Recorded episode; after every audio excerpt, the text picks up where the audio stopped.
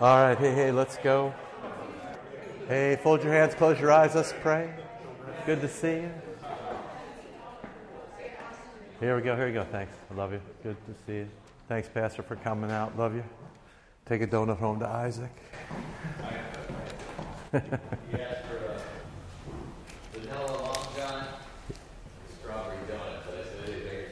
I think his sisters might have put one away for him. The true love of your family. I think they hid one. I think they hid one for him. See, there you go.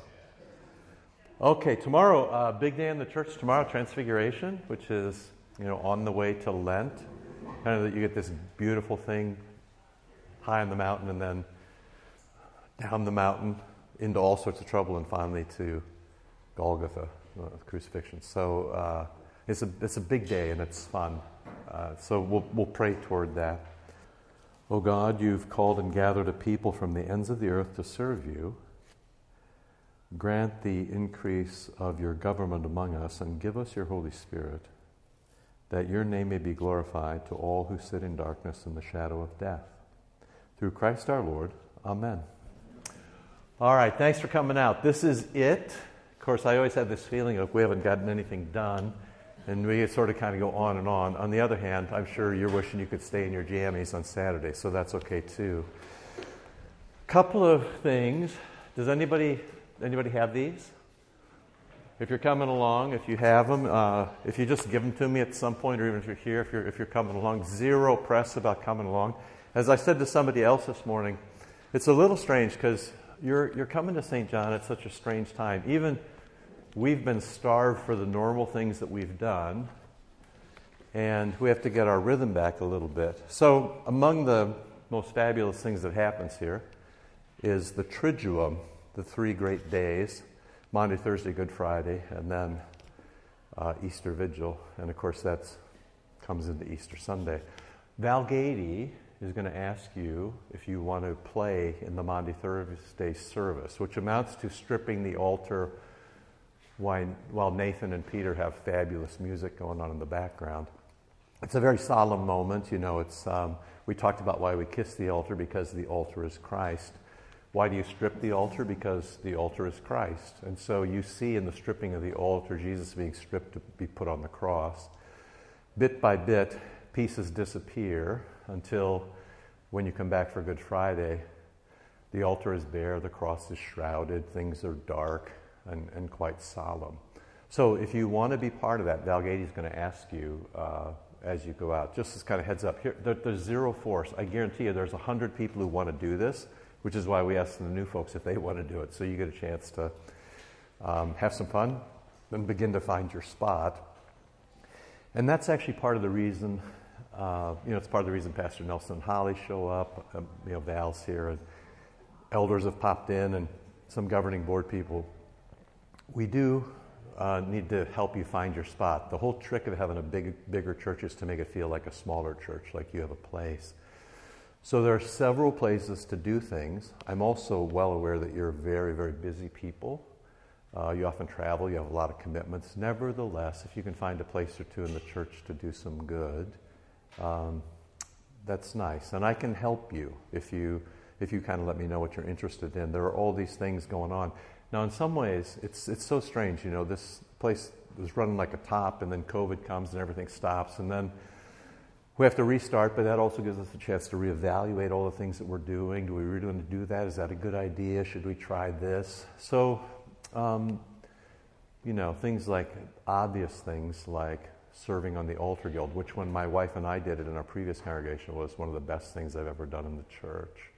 Or there's people who keep up the grounds, or there's guys who come and fix things uh, a couple days a week. You know, they tinker around and you know they actually do a lot of good. Or you know, there's just there's so many things working with the kids. There's so many things going on here that do need volunteers. So uh, as things pick back up, sort of keep an eye on that. Let's see what else. Um, just kind of ticking through my list in my head. I guess, you know, this is a chance to kind of ask any last questions. I have a few things I want to talk about, but just any, is there anything out there that you're just like, what in the world is going on here, or you didn't talk about this? Is there anything left like that? No, you're too Shy. Okay, that's good. Um, then, I guess, uh, you know, I've, as you can see from the amount of things I left you, there's a dozen things I want to talk to you about, but maybe just one thing primarily or a way to get this focused. If you can grab a Bible and uh, turn to Acts 2. Now, there's all kinds of people who say, you know, we're in Acts 2 church. In fact, that was, you know, five years ago that was the hipster thing. That was, in fact, even kind of a bang on liturgical churches. Oh, we're, a, we're, a, we're an Acts 2 church, which I thought, which is very interesting because we're an Acts 2 church too.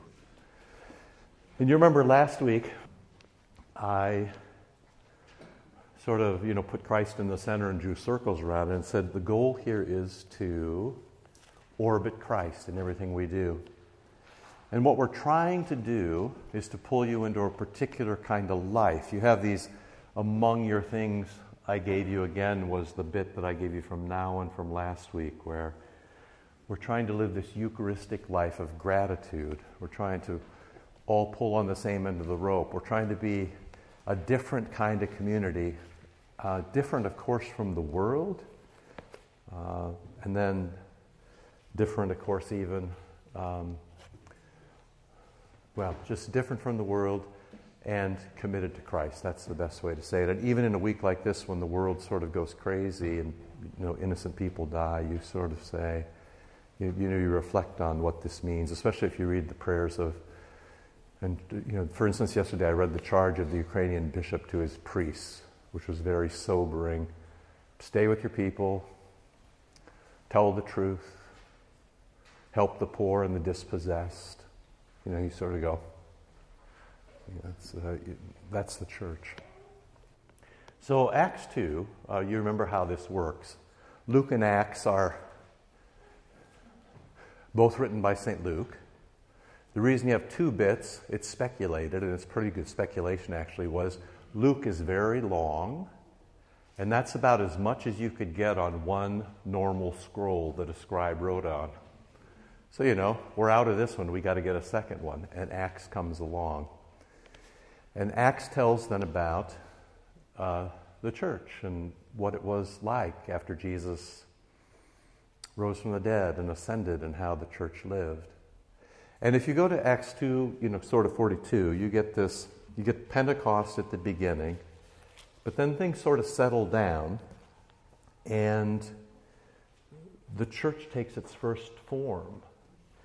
May, you know, maybe not consciously like they said, hey, we'll have a form. It's just we are going to see and say and do and live like Jesus did. So you have Peter's Pentecost sermon, and then at verse 37, the people who heard it were cut to the heart. What do we do? And he says, Well, repent and get baptized in the name of Jesus. We've talked about that quite a lot for your forgiveness. And then you get the Holy Spirit. The Holy Spirit will move in. That's great. This is for you and for your children. This is for people who are far off. The Lord wants all his children home, right? And then verse 42, this very, uh, or 41 is even better. So those who received his word were baptized, and there were added to that day about 3,000 souls. And now, this very interesting thing, right? And they devoted themselves to the apostles' teaching. So, this is uh, about Christ. They devoted themselves to the apostles' teaching, which you come to know as Scripture. So, Christ, Scripture, they devoted themselves to the apostles' teaching and to fellowship. So, fellowship, communion, uh, assembly becomes based out of the liturgy, right? The assembly, the body of Christ. They devoted themselves to the apostles' teaching, so scripture, fellowship, the breaking of the bread. Uh, now, you heard about that as uh, last week with Emmaus, and that becomes a euphemism for the Holy Supper. So, so far you've got Christ, Scripture, the liturgy, the Holy Supper. Uh,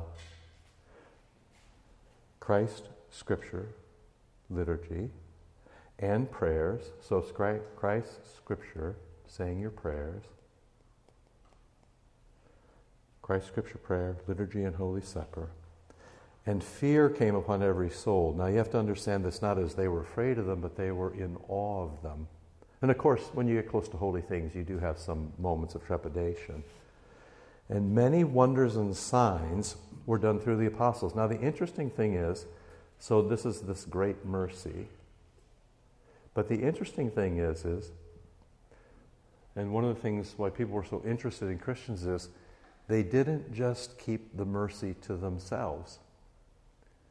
People were in awe of them because they did kindness to people outside their own assembly, outside their own community. This was unique with Christians, that they cared for other people. And so, you know, the long tradition of the church, you know, and I can recite as well as anyone the long list of horrible things that the church has done.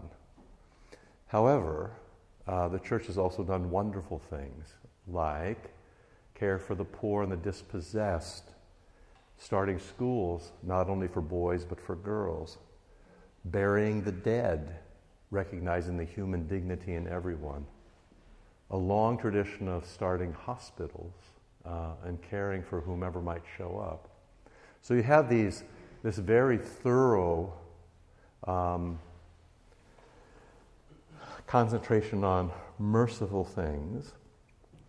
So fear came upon every soul, and they, all those were believed, had all things in common. So, you know, you will get a little bit of my money lecture today, but basically, tithing.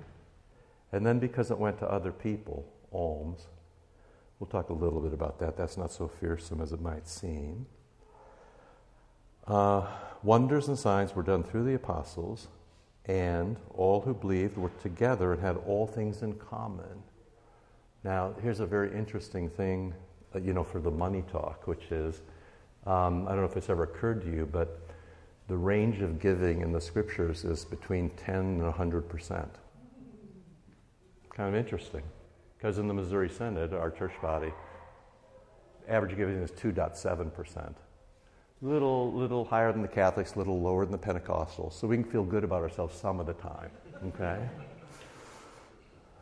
But um, they had everything together, and then look, they sold their possessions and distributed them to all as any had need. So, you know, those are like, these are people not of the community. They, they cared for, you know, people around them. Day by day, attending the temple together. That's again prayers, right? They still went to the temple until they got kicked out. Jews, morning and evening at the temple. So they still went until they finally got the boot. And breaking bread in their homes. Uh, and then sometimes people go home church, so you're like, whoa, whoa, whoa, it was just Pentecost. There aren't any churches yet, right? All they have is homes. So this isn't an argument for home churches. This is just you had the meeting where you lived, uh, you know, attending the temple together, breaking bread in their homes, partook of food, and then this is this glad and generous hearts, people who are moved by gratitude. And then you remember this notion of Eucharist as uh, the life of thanksgiving. Praising God, having favor with the people. And, you know, it's so interesting to me that churches are all the time, you know, so verklempt about how to have people join the church. You know, it's every, you know, any minute now somebody is going to send me an unsolicited email asking me to buy door hangers for Easter. You know, nobody ever came to church because of a door hanger. People come to church because somebody in the church who is very kind to them. 80% of the people who join the church join because a friend said, You should come to my church, it's really great. So it's incumbent upon us to have a church that's really great.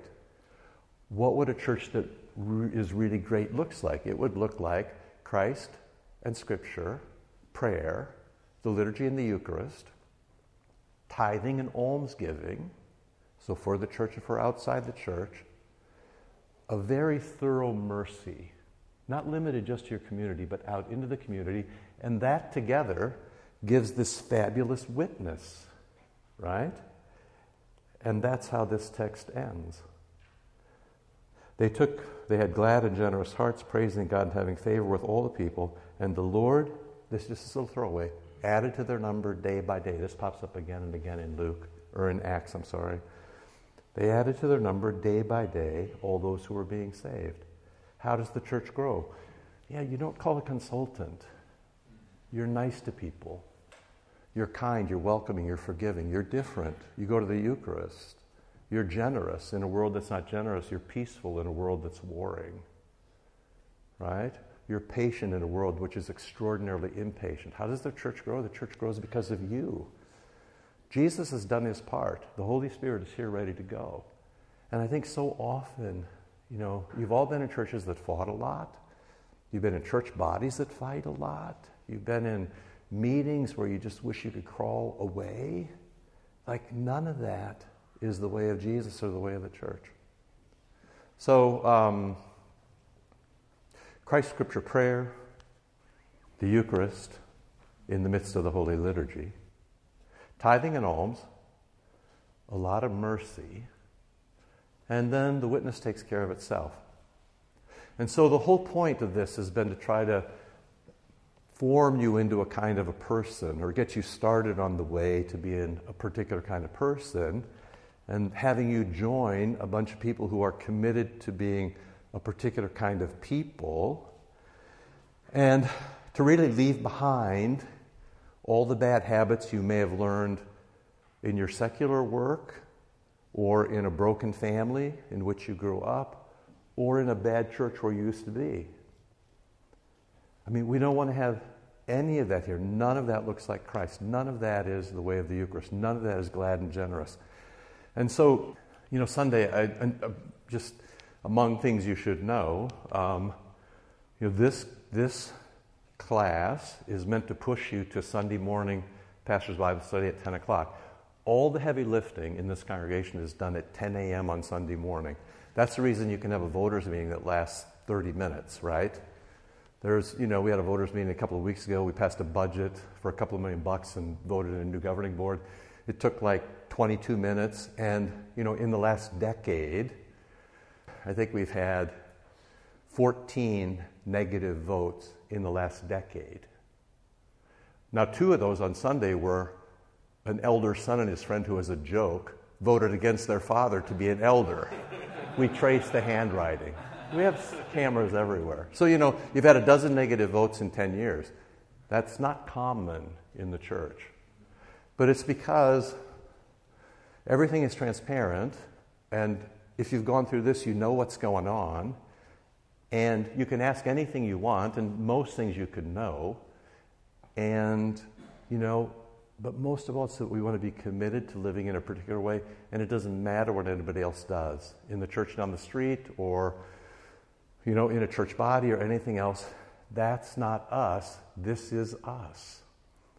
And so the trick for you is to kind of forget about all of that and then say to yourself, we want to live in a particular way. And if you just sort of think about it, all I've been trying to do for all these Saturdays is to convince you that your whole life should orbit around Christ and that you should say your prayers. And so we, you know, spent a couple of weeks talking about how your prayers might get going. And if you need some help, you know, come and see your pastor, right? I mean, I'll help you with whatever you need in terms of, we do this all the time of people who need sort of to get their devotions on track or to take a switch, you know, into a different direction that would be more helpful to you. So, you know, all we want to do is push you around Christ and then have you say your prayers and then have you um, really think about how important it is for you to be here and go to church and receive the gifts and try to remember that you come to church for me. You don't come to church for you. I mean, you do come to church for you, of course, but you don't just come to church for you. You come to church for me, Hebrews at the end. Among the laundry list of things he's reminding the church to do is don't forsake the assembly. Right? Why? Because we're a body. You know, if we lose a big toe and a little finger over there, things don't work quite as well. So it's important for you to come to church. Now, of course, this has been challenging in COVID, and of course, we need to be patient. Of course, we've got to figure it out, and everybody's got different challenges. Okay, that's good, and that's how a church should work with kind of patience and pastoral care and understanding people's challenges and their fears and other people's you know, expectations. We're trying to manage all that together. It's been a good test for the church to kind of figure out what it thinks and how to proceed. But you come to church for yourself, of course, to receive the body and blood, to remember your baptism, to have your sins forgiven. Of course, of course, of course.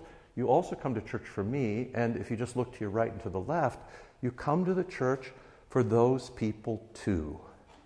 They need you. There's nothing more depressing than sitting alone in a church, right? You want to come with your friends. You want to share a vision. You want to feel the same energy. You want to pull on the same end of the rope. Together, you want to do some good, right? And we have all kinds of things. You know, there's a trailer sitting out there where there's 25 or 30 people in this congregation. Whenever there's a tornado or a disaster, they're out the next day as soon as they're invited to do, you know, muck out people's houses and cut down trees and drive bobcats. There's all these people who spend all this time and money doing these very physical things with people who are just broken. It's the most remarkable thing. You need to be part of something so that you can stay connected. So, Christ and Scripture and prayer, um, good. The liturgy, so they gave themselves morning and evening at the temple, right? A liturgy, morning and evening. And uh, going to the Holy Supper. And, you know, I gave you this quote from Nouwen. Um, this one where he says, I think it's hard for people to understand how important the Eucharist is to me. My whole being is rooted in the Eucharist. For me to be a priest means to be ordained, to be present to Christ every day as food and drink to my fellow Christians.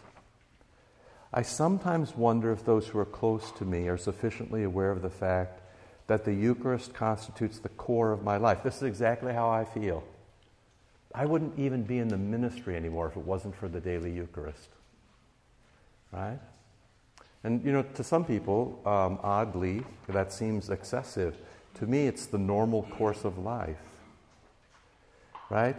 I do so many other things, but the Eucharist is the center of my life, and everything else receives its meaning from that center. And why? Because the Eucharist is Christ. Right? That's why we genuflect. That's why we kiss. That's why we say Amen. That's why we make the sign of the cross. That's why we welcome it. That's why it's frequent. Right? I'm saying this with so much emphasis in the hope that you will understand what I mean when I say that my life must be a continuing proclamation of the death and resurrection of Christ. It is first and foremost through the Eucharist this proclamation takes place. You remember the liturgical action says, you know, with this, you remember the life and death of Jesus until he comes again. So, Christ, Scripture, prayer, the liturgy, and the Eucharist. Now, a little bit about money, which is always a sensitive topic. Generally, people aren't uh, very good with their money, they don't have a very good relationship with it. Forget about the church just in general. And even Jesus, you know, says, you know, where your treasure, your heart, where your heart, your treasure. And so it's really interesting. Um, you know, you bring that into the church, and then the church gets all bollocksed up about how to talk about money, and you know, it gets to be a push and a pull, and and then suddenly everything sort of goes badly.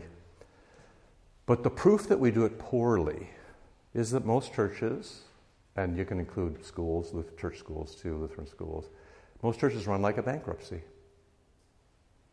Most churches run from scarcity. Most churches barely have enough money to pay their bills inside, and they could hardly imagine giving money to other people. Now, sometimes that's because churches are quite poor. I've served in two poor churches. Um, and, you know, if that's the case, if you're just scraping by, that's kind of fun. That's not us. So, I mean, here's the basic thing. Um, when the Missouri Synod picks numbers, it picks 2.7. When Jesus picks a number, he picks 10. You know what this means? It means we stink at picking numbers. And if you stink at picking numbers, you should let Jesus pick your number. Now, you should hear that all in the way of the gospel. I mean, you know, I don't know many of you well enough to know what's going on, and um, but I do know that in general people aren't very good with money. In general, it's something they don't talk about with their people don't talk about with their kids all the time. I'm talking with older with children who are now parenting their parents, but the you know the safety deposit key is in the sock drawer and nobody knows where the will is and don't talk to you about money because you know something could go. You just kind of like everybody here just needs to grow up. This is how it works. And you'll hear this if you come on Sunday, because I'm going to talk a week or two about this just in general to our congregation, because we're used to it. Uh, we talk about money so we don't have to talk about money. So every few years we do a capital campaign or we do some emphasis just so we can talk about money, and then we don't talk about it for a few years. Because it's not the primary focus, it's just something that's done. So let's just think about it in this way. First, let's just think about the biblical examples. In general, and you're free to kind of show me other places, but the general number in Scripture is between 10 and 100%. 10 is the normal. We talked about Melchizedek. That's what people did in Israel. You just saw that it was 100 for the first apostles. It was also 100 for the woman who gave her last mites, right? The widow's mites. So the range is between um, 10 and 100. Um, beyond that, there's always something for the poor. Don't glean all the way to the edge of your fields. Leave something for the poor to come behind you and have something to eat. Or, here they are doing good, giving alms to people outside. Our budget, you know, roughly speaking, it's going to be like 1.7, 1.8 million. In a normal year when things aren't broken, you know, 100 or 150,000 dollars that goes outside of us to other people. Just, just kind of in broad numbers. Uh, we have a you know, when the budget here is presented, you kind of get line by line. You can always know more. You should also know the pastors know what you give. And people, there are the other pastors and a few other people know what I give too. So, you know, people can call it if it's. Um, but you shouldn't think of that as a threat. And I can't ever remember a time where I've said to somebody who didn't ask, you know, really, come on. Uh, but it is a great indicator of spiritual health, people's ability to give it's um, not coming to church is an indicator of spiritual health. Giving is an indicator of spiritual health. Being angry all the time is an indicator of spiritual health. Being kind all the time is an indicator of spiritual health, as is being generous, right? So, this is one of those things where congregations who don't let their pastors know what people give, it's like, it's like going to the doctor and not taking your clothes off. You're not going to get much treatment, right?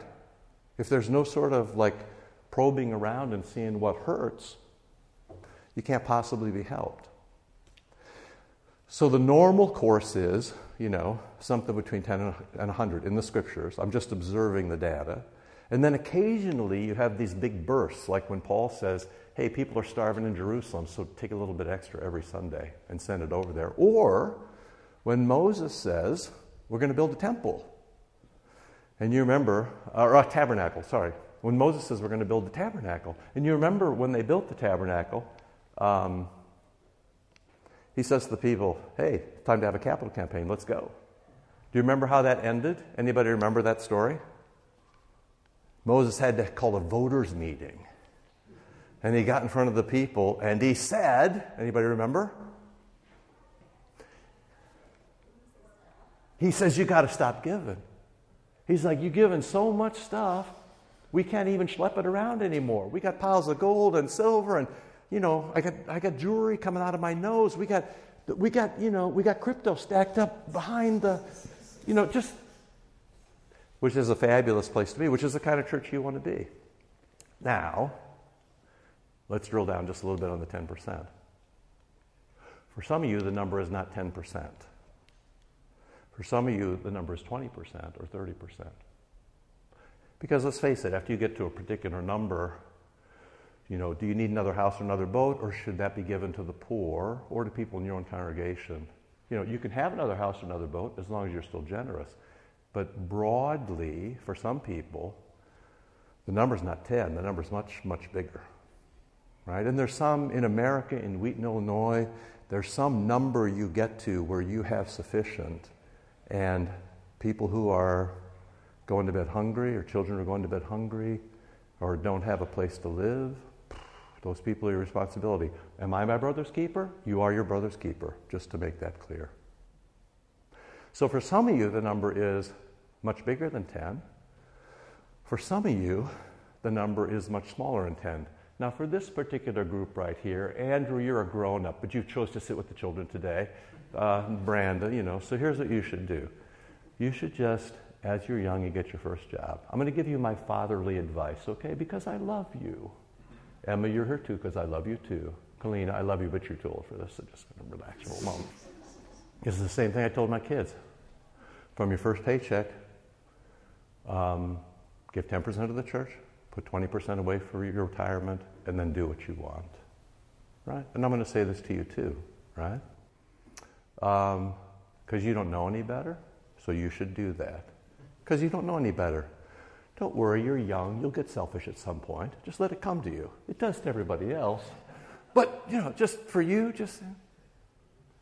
Uh, this is the just the mental aspect of you know like if you let, if you have mandatory whether you have people at work opt into a 401k opt in or opt out it's all habit it's all preference it's all inertia so if you're an employer, you opt people into, your, into the 401k otherwise, and they never opt out again. It's like we had our last capital campaign. Oh, oh, our last capital campaign was three years long. It's two years old, so it's five years away or something like that. We still have people given to the capital campaign.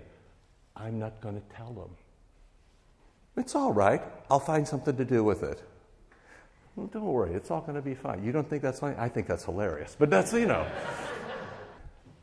um, but then beyond that, there are people who are not going to be able to give anything, who can barely survive, and or they can give a percent or two.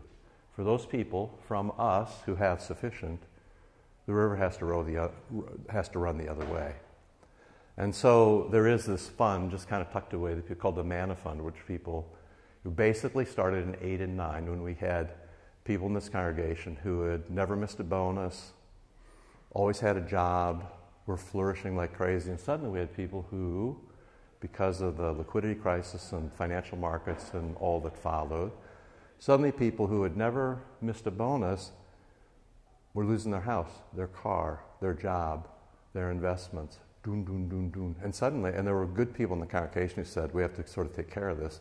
So this fund was kind of born. Um, that um, the pastors basically whatever money comes in, the pastors distribute that money to people who are poor in the congregation. And we just sort of keep an eye out and we normally know who it is. Now, you would think if you grew up a good Lutheran, you'd be like, what about the voters' assembly? To which I say to you again, just point it to me in Scripture. The normal course for money in the Scriptures is people bring a big pile of money, they put it at the pastor's feet, and the pastor spends it. Now, with all the proper restrictions, right? That there's transparency about it, that somebody else does the accounting. So I don't, um, if you try to give me money, I'm going to point you to our business manager. I don't have signing authority, I don't keep the books. Uh, my great joy is giving money away that other people bring, but I do that, you know, through a uh, through the business manager. We have outside accountants in Indianapolis. We have outside auditors. And so uh, I try never to have money go in my hands. Uh, and if somebody does break down, like, you know, the Gromwelds give me $10,000 in cold hard cash, it could happen at any moment. Uh, you know, have one of you count it because I don't want to be around. I don't count the money. I'm not around the money. It's always sex and money for, for pastors, right? I mean, for every pastor, whoever, whoever fails, it's always sex and money. It's boring how predictable this is, right? It's always sex and money. It's power, but power always manifests as sex and money. So there you go. So in any case, um, you know, money flows in and money flows out. And my, the best, you know, short of being at the altar, the most fun that I can have is um, giving money away to other people. It is received graciously, does good, and it builds the community. This is just how it works. I just want to say to you, in terms of your money, you got to grow up. You got to grow up in the food you eat, you got to grow up in the exercise you take, you got to grow up and get enough sleep, you got to grow up with your money, you got to grow up in patience with your kids. Behave, you two.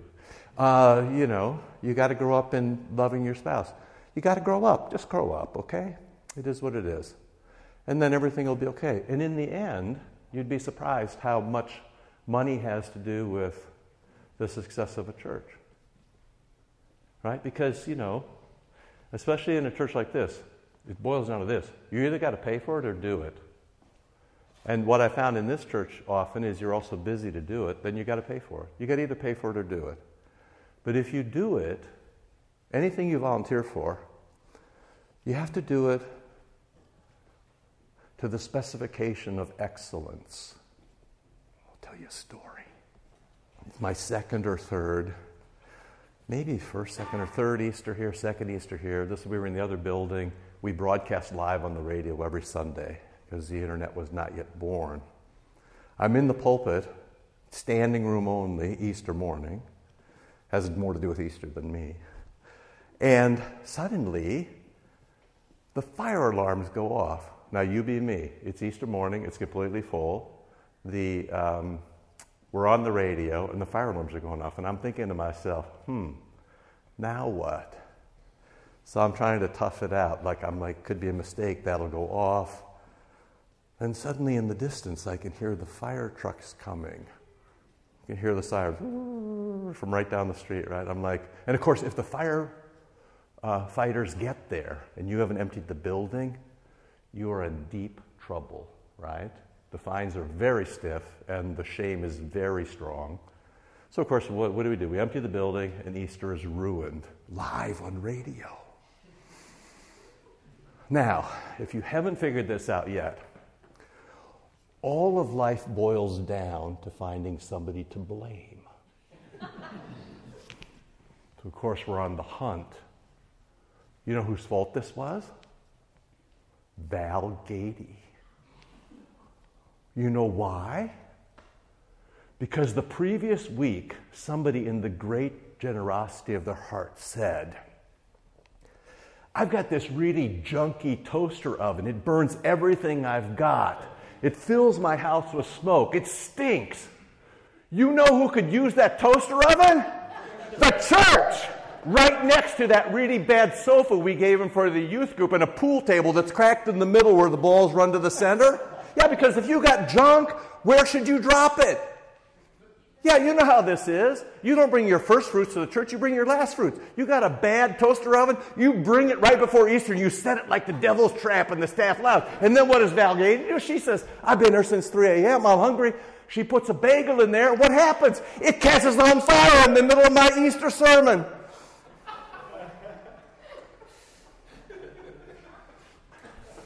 Tell you what, that's not the devil at play. I don't know what is. And you see how this is because somebody can't tell what their first fruits are from their last fruits. So, you know, just, you know, console Val. She still feels great shame. But it wasn't her fault, of course. She just thought the church got a new toaster oven. See, there's old Val living from generosity when everybody else was living from scarcity. You see how this doesn't work. Besides that, you want to have a little bit of fun. So, um, and as you do all know, unless you got a little cash, you can't have fun. In fact, we should pass the hat to the rich side of the room. They should leave you some money before they go, shouldn't they? You probably got some student loans you'd like them to pay off, right? Yeah, look them in the eye and see if you can find somebody over there who might be. Yeah, check it out. So, anyway, there's my little money lecture for you. Um, now, we're not going to talk about it again, although I have to talk to the congregation about it for a, couple, a week or two among the disciplines. This is how it works. For freedom, Christ has set us free. Yeah, you're free, right? But you're not free to do anything you want, and you're not free to do nothing. You're free to do something. And part of Christian discipleship is figuring out what you are free to do. What looks like the image of Christ? How can I do the most good? What particular gifts has God given me? Where can I contribute to the greater community? And on and on and on. And so, you know, one of the tricks of life is to figure out how God can have good use of you. What does Jesus mean when he says, Follow me? He means, you know, like a Groucho Marx movie walk like this. Walk this way, sorry. Jeez, you got to hit the line for goodness sake. Um, if you live your life like Jesus, we're going to have a blast. And if you want to live your life like a miser or a crook or, you know, a lecher or pick all the things that go wrong in the church, it's not going to be any fun at all. So, you know, partly what I'm begging you to do is come and have some fun. And part of the reason this, you know, secret, all the secret things come out the last moment, you know, part of the reason we're doing this, what is this? This is a big sieve. This whole thing is a strainer. You know, we're looking at you all the time, Blaze. We're trying to figure out is he one of us? Do you want to come play? And what usually happens is people self sort. They self sort because they can't really believe that the waters of baptism save them.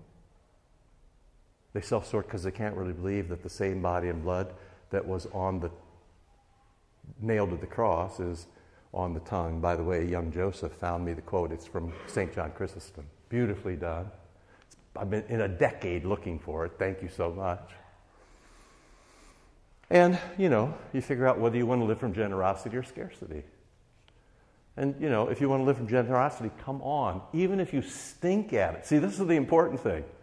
So often, again, reset for you, the younger crowd, um, you might say to me, Oh, my student loans, oh, my job, oh, working from home, oh, this, oh, that. Okay, okay, pick a number. I'll help you pick a number if you want.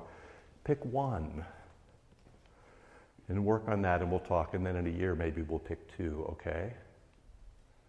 But I also had a young couple who started at one, five years in a row one, two, three, four. And then the fifth year, the guy said, Hey, I'm sick of this. We're going to 10, and we're just not taking family vacations until we get this sorted out. That would be horrible. I'm glad I'm not his child. But you know what? It was cold hard cash, so I took it. Okay. Check in. You guys are all still a little bit too nervous. You got to loosen up a little bit. So, anyway, enough about money unless you have some um, question. Look at you. At the point about money where I say, unless there is some question, I look up at the clock and I look down. That signal to you is, I'm moving on, I'm not talking to you. But go ahead since you, you know, accidentally caught my eye. How, I didn't what's the, how do we, like, give money? Is like an envelope or you. Well, you, before you leave today, we're going to take your bank account information and we're going to suck it out just like the water company does. Uh, we used to have envelopes, and uh, we still do. We used to have, well, that's a whole other story. We used to have those envelopes that you put downstairs and nobody picks them up, and then everybody goes like this and walks by. Now we mail them to you because it's actually cheaper and more guilt free. But for you, 70% of the people here use electronic giving. So you just uh, you talk to John Crow and he sets you up. The other thing is, and people have sort of said, you notice we don't pass the. I got. It's like I'm bearing my soul to you today. Hey, I got rid of COVID. You know, Rahm Emanuel, never waste a crisis. Doesn't matter what you think of him, never waste a crisis. So, what are two things we got rid of during COVID? Individual cups and passing the plate. It's because, you know, Jesus didn't say, take drink of this many, many, many cups so you make sure that you look like an American Protestant, not like a Catholic. What? So, um, and you can, if you have hard, cold, cold, hard cash, young fella, you drop it in the little slot where you pick up your bulletin as you come in, right? There's a little slot there. So, yeah, if you're, if you're an old school kind of guy, I mean, if you're not, unless you, you know, bars of gold, if you're doing that now because you saw that all the crypto stuff got jammed up in Ukraine and you get arrested in Canada if you give the wrong cause. Oh, freeze Yeah, we got a lot to talk about. So, so anyway, great question. John Crow is your guy. Okay. I suppose I should have a form or something for this, but here's the thing. You know, you'll figure it out. If you really want to do it, you'll figure it out. You find John Crow, he'll help you. What else? Question about anything? Friend. Since we brought up, you know, individual cups. Yes. Been a little confused, like intinction versus common cup. Yeah. Wafer in the mouth versus on the head. Yes. And you're such a nice boy. But then we have to have these talks, right? No, these are all really good things to think about. Okay, good, good for you. So we should start with Jesus, you know. Um, and last week we read from 1 Corinthians 10 where he says, You all take from one loaf and you become one. You all drink from one cup and you become one, right? So you'd be reluctant to um, fiddle with the Lord does because then you're never sure what's going on. So, you know, if you're a priest and you say, you know, we baptize you for 20 years, um, freaks everybody out when they figure out you didn't say what Jesus says, right? You have to track people down and who knows what happened and blah, blah, blah. Okay. So, first, do what Jesus says. But then there are the, you know, this year when you're all geeked up after Christmas Mass here, go home and you can watch the Pope at the Vatican, which is what I do because I can't sleep because I'm all geeked up. And I, you know, I always watch the nuns, you know, in the Eucharist, and I'm just like, hmm, you know, it's fun to watch because you think, now why did they do that? Or that's nice that they do that. In any case, so I'll just take you through and you stop me when this doesn't make sense. In great Lutheran tradition, um, the posture was simply to open your mouth like a little baby bird. Mommy comes and drops the food, and you know, right? Now, the proper, best, wonderful thing is you'll notice that the pastor displays the host, the body of Christ. So the, the pastor is saying, and remember Chrysostom, when you receive the host, it's not the priest who gives you the hope, it's Jesus himself who comes to you. So Jesus is saying to you, This is my body. And you say, Amen, which is a fancy way of saying yes. And then, because you've said yes, the pastor puts it on your tongue. The body of Christ.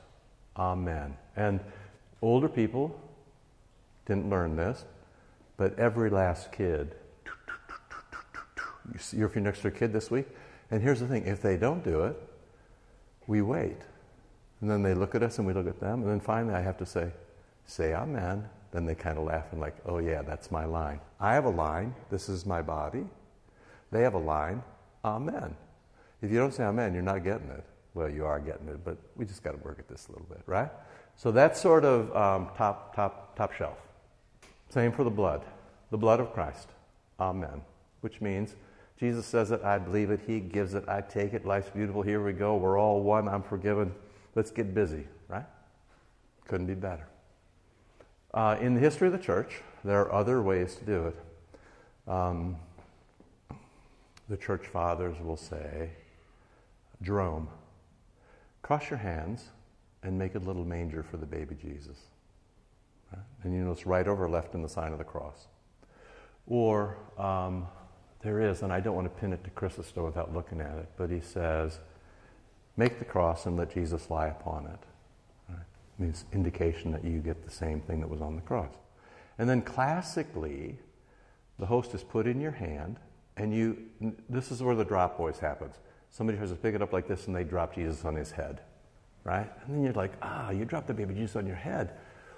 Hell is hot. I can't believe you want to go there. No, you say, uh, you're a tough crowd today. So you just, you just simply lift it to your tongue and it'll stick, right?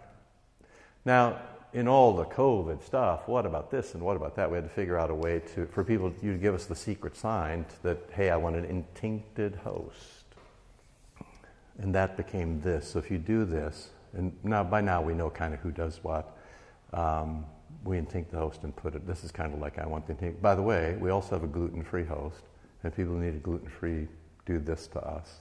If you need a gluten-free host, you should let us know. I'm well aware that the Diocese of New Jersey, along with some Vatican folks, have said um, a gluten-free host is uh, unacceptable because it's not wheat, and of course you just used wheat, right? To which my response is a gluten free host is a delivery device for minuscule amounts of wheat slash body as it rubbed against all the other gluten hosts in the ciborium. Got it?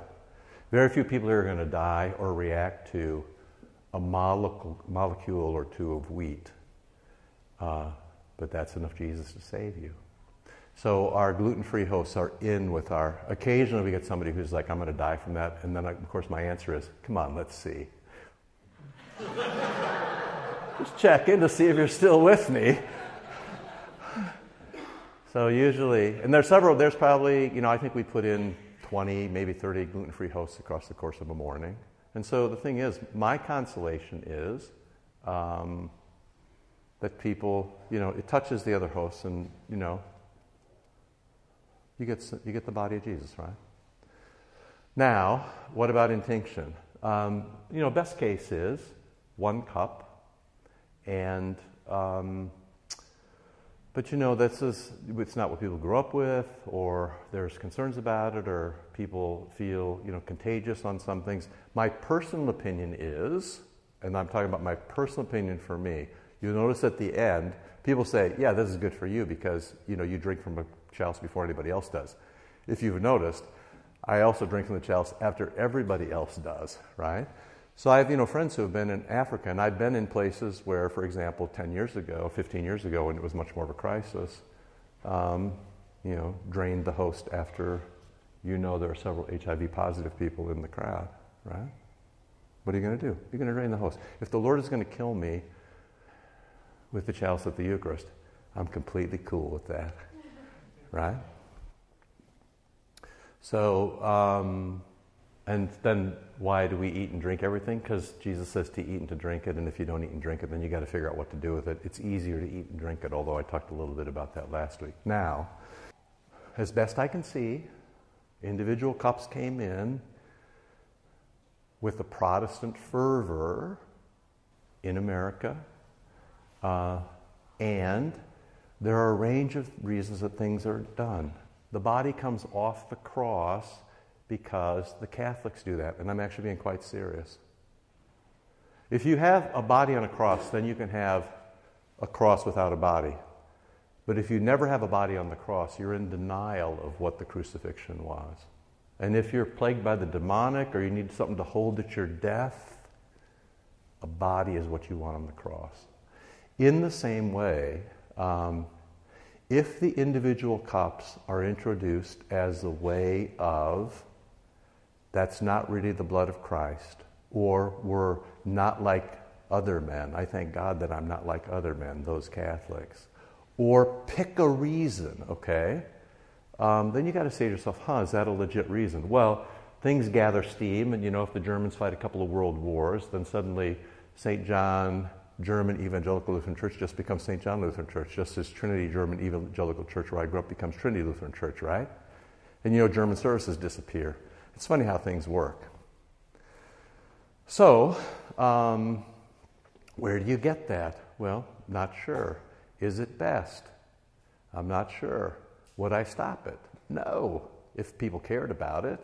Uh, does anybody care about it? COVID was this great chance to try something else. So, just for all of you who keep score by such things, and I urge you not to for the good of your souls, there is uh, in the rubric in the minutes of some Missouri Synod conference somewhere when they said it's a okay to have individual cups. And you can see, you know, it must have been disputed because it went.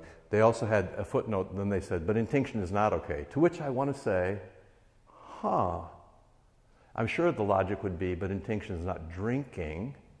But then, of course, I want to ask them about the text where it says Jesus is on the cross. Do you remember this text? And they dipped the hyssop into the sour wine.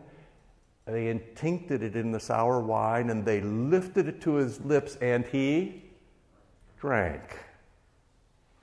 So, does drink mean you have a great big cup, or does drink mean you take liquid, right? It's just, I mean, they're just questions to be asked before everybody jumps to conclusions, right? So, uh, we were looking for, in COVID, we were looking for a way People were very nervous, and of course, nobody knew in the early days. We have to remember nobody knew quite what was going on. But we got you got to go to the Eucharist, and how are you going to do this? And if you really think the Eucharist is the center of your being, we've got to keep going. So, uh, the body and blood of Christ for you, right? And without protest, I mean, people who it seems to satisfy everybody, and it's okay. While we're doing this, um, we should just go to the problem of uh, people who struggle with alcohol. Uh, using grape juice is just a little bit like, um, you know, saying, We baptize you. And that's not what Jesus did. Just so you know, the grape harvest in Israel is in January, and by March, by Passover, there's not any, there's not any grape juice left. It ferments it turns to wine. And you remember that it was wine, it was often bad wine, and it was often cut with water, which is why you saw the Catholic, you see him pour a little water into the wine. You go, that's not in the words of institution, but That's what everybody did when the wine was bad. You had to cut the taste of it, right? Okay, so you can't justify using anything but wine. Now we did this. Just here's just you know safety tip. Here's the thing. I'm going to go over a little bit. Like I'm going to get you also out of here. You never have to come back to this again unless you want to. So just stay with me, okay? When I came here, and this is no secret, so I'm not talking out of school. Um, there was an emeritus pastor, Pastor Eifert, whose widow is still in the congregation. He's a great guy. But when he was young and came to St. John, he was a raging alcoholic. And the congregation, of course, it caused, you know, its share of grief for all concerned. But this congregation was able to love him, help him, be sober. And this congregation then became known as a place where people who struggled with alcohol were safe. And I inherited and continue to have a very, let's just say, an above average number of folks who struggle with alcohol in the congregation. Um, now you have to work through what to do with that. What are the possibilities? You can use grape juice. That's really not. You can um, put a drop of consecrated wine, so the blood, into water. So again, like the gluten, like the wheat on a gluten host, you have a delivery device. But largely what I've found, and if this is any of you, I really want to talk to you about it.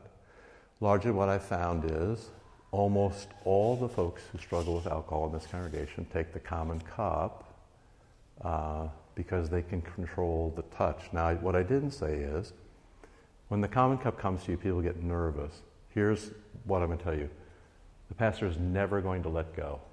Like, I'm never, and people, sometimes people try to wrestle the chalice away from me.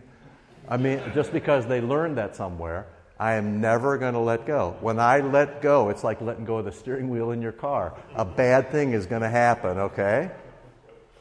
But if you take, usually I have a hand like this, or yeah, almost always like this. And it's interesting, it's unconscious, right? So I don't even think about it. Usually I have a hand on the bottom. If you put your hands over my hands, or if you grasp, you know, the stem on the chalice, if, in any dimension, if you take control of the chalice and so take control of the amount you receive, that's completely okay with us. We're not going to let go because something bad will happen a spill or a drop, which is not going to be great. Um, but I find that people who struggle with alcohol just almost always, and we actually do this with children as well, because, you know, if we commune here at 567, and I gave you today the text from Bugenhagen, it has the one, I talked about it last week, but I gave you the text from Peepcorn today. It's the one with the little arrow. Uh, same thing for children. Just put it, put it at your lips. Don't even open your mouth. Let it touch your lips and lick your lips, right? It's the touch. This is the so important thing. I mean, I said this the very first week. The gospel is touch. The words of Jesus touch your ear and they go to your heart. The water of his holy name touches your skin and goes to your heart. The body of Jesus touches your tongue and goes to your heart. It, it, the gospel is touch. It is the physical, incarnational, sacramental touch. See, I tell you, self sorting, we're losing them again. Hey, God bless the Wheaton cross country team. Just leave it right there. I'll take it from you. Thanks so much. I love you guys. See you, okay? And if you want to play at um, Ash on Monday, Thursday, talk to Val. Just yell at Val, say we want to play. In fact, for you, complete obedience. Just go to Val, go, I want to play, I want to play, and then run out the door. It's going to be okay, okay? Just, just do it right now. It's all going to be okay. So it's just the touch of it on your lips. But if you uh, help a little bit with the chalice, that would be fabulous. So far, things are okay, right? So we'll see. Uh, we'll see. It sort of restores the notion of one cup, which is very nice. You will say to me, why not one loaf of bread? Um, I will tell you one of the most horrifying experiences I ever had was I participated in ordination where they had one loaf of bread. For whatever reason, the guy running this, because, you know, because pastors all think they're theater majors, you know, and innovation is fabulous. He stood in front of the altar and then he tore this bread and tore this bread again, tore this bread again, and tore this bread again, as he said the words of institution. So it's the body of Christ now.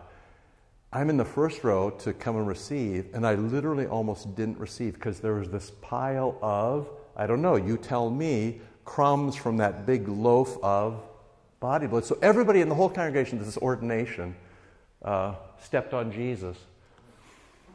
I wonder if the guy is still in the ministry.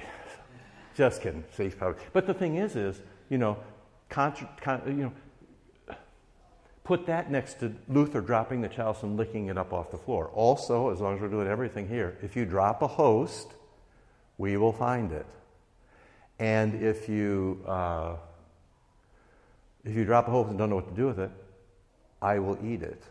Sometimes I eat people's half eaten hosts where some people can't swallow or they can only take a little bit or a kid, you know, doesn't quite know what to do or it's too much or it, it doesn't matter. We will eat the host on the spot. The other thing is eat the host. I, was, I walked the Camino in Spain a few years ago and just to show I'm better than you, I have two indulgences, 10,000 years each.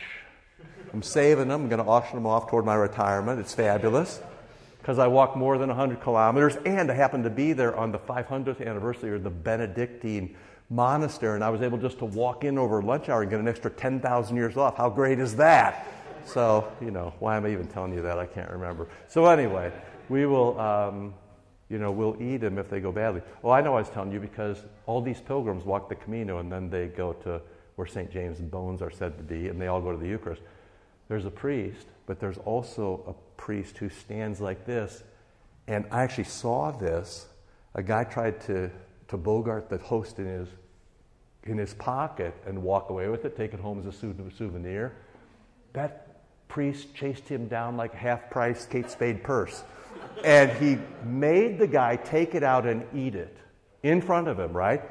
And of course, you I mean, you could go home, don't do this, but you go home today and Google up get a host for a satanic rite, and you'll find where people have stolen hosts and sell them, and they're used in demonic, uh, for demonic applications in, in black masses and stuff like that to defile Christ and eat the host. Okay?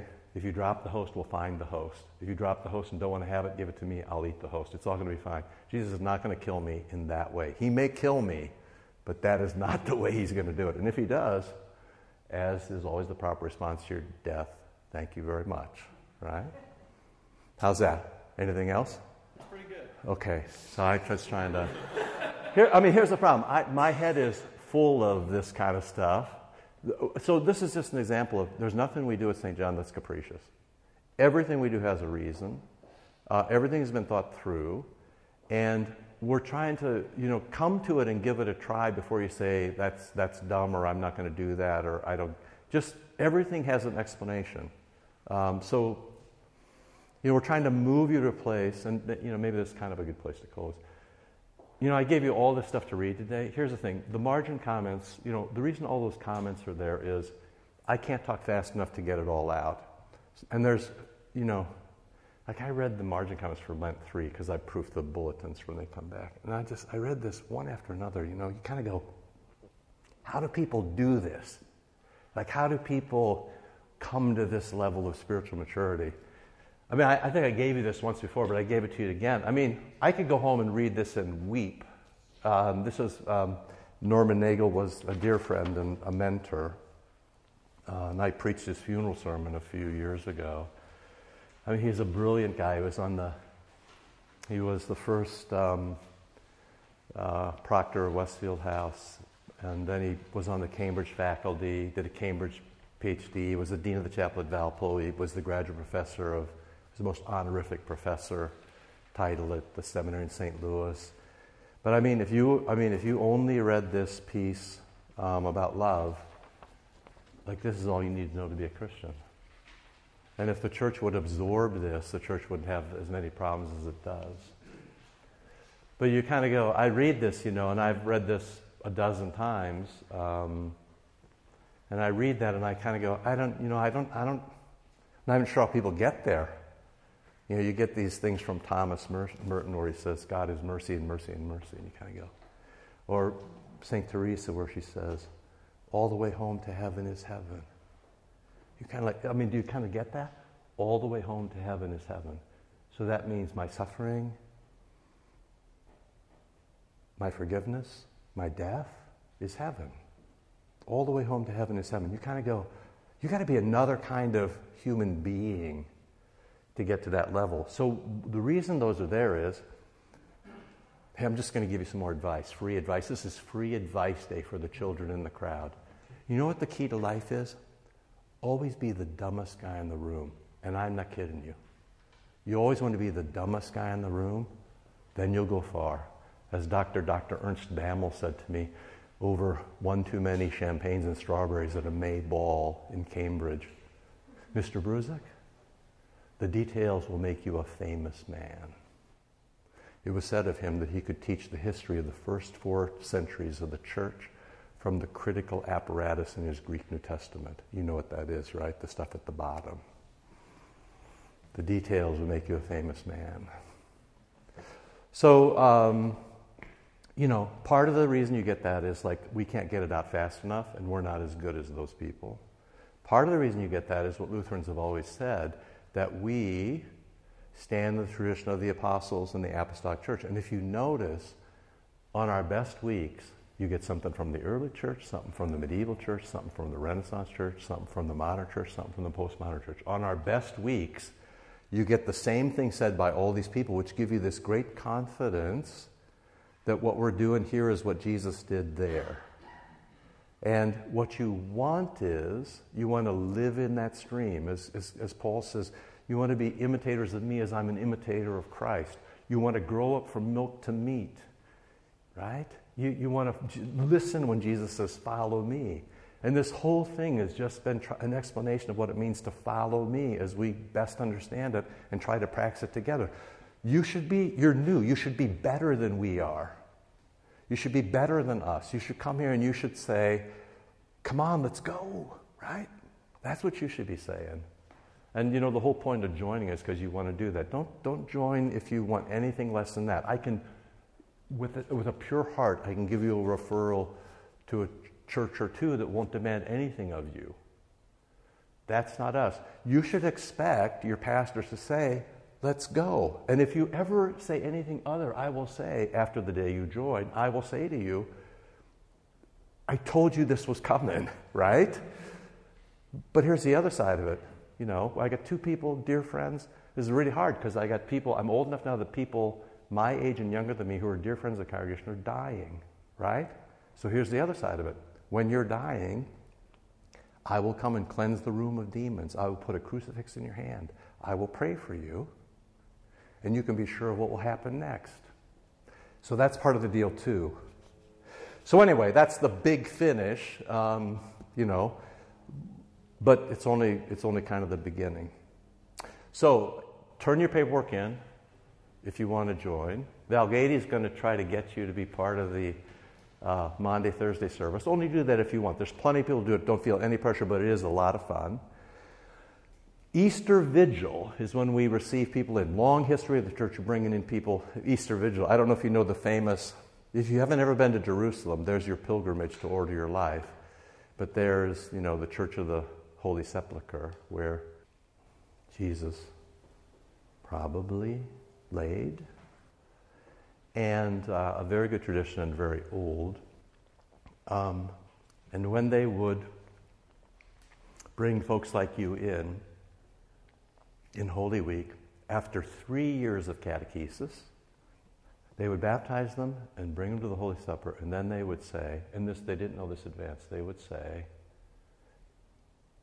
You don't know anything at all. We're shutting the doors and you're staying here for the week, for a week of intensive catechesis. That's the kind of seriousness with which people took the faith. So, um, you know, I can't keep you all for a week. You're very busy. And you would just, you know, get on your phone and metaverse somewhere and they'd be all lost anyway. So, uh, but anyway, if you're, if you're, if you're going to be here, now all is not lost if you're not here for Easter. I know you're busy and you're traveling and all that, okay. Um, but uh, Easter Vigil, there'll be a point in the middle. There'll be baptisms if we have them. Then there'll be a point in the middle where uh, you'll come to the altar and say, I'm in. Then our kids will be confirmed, I'm in. Then we'll um, read the gospel in the darkness and celebrate the Holy Supper. And then we we're going to have a blast of a party.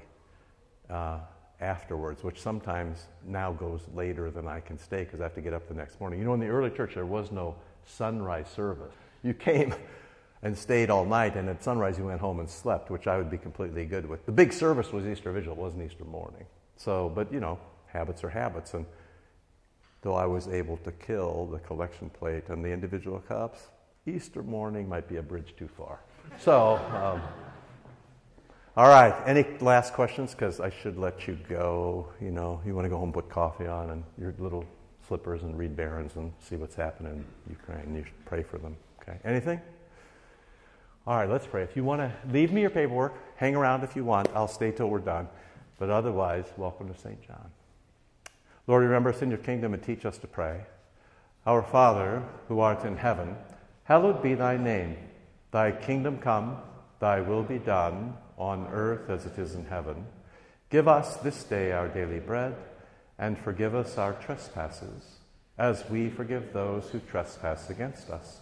And lead us not into temptation, but deliver us from evil.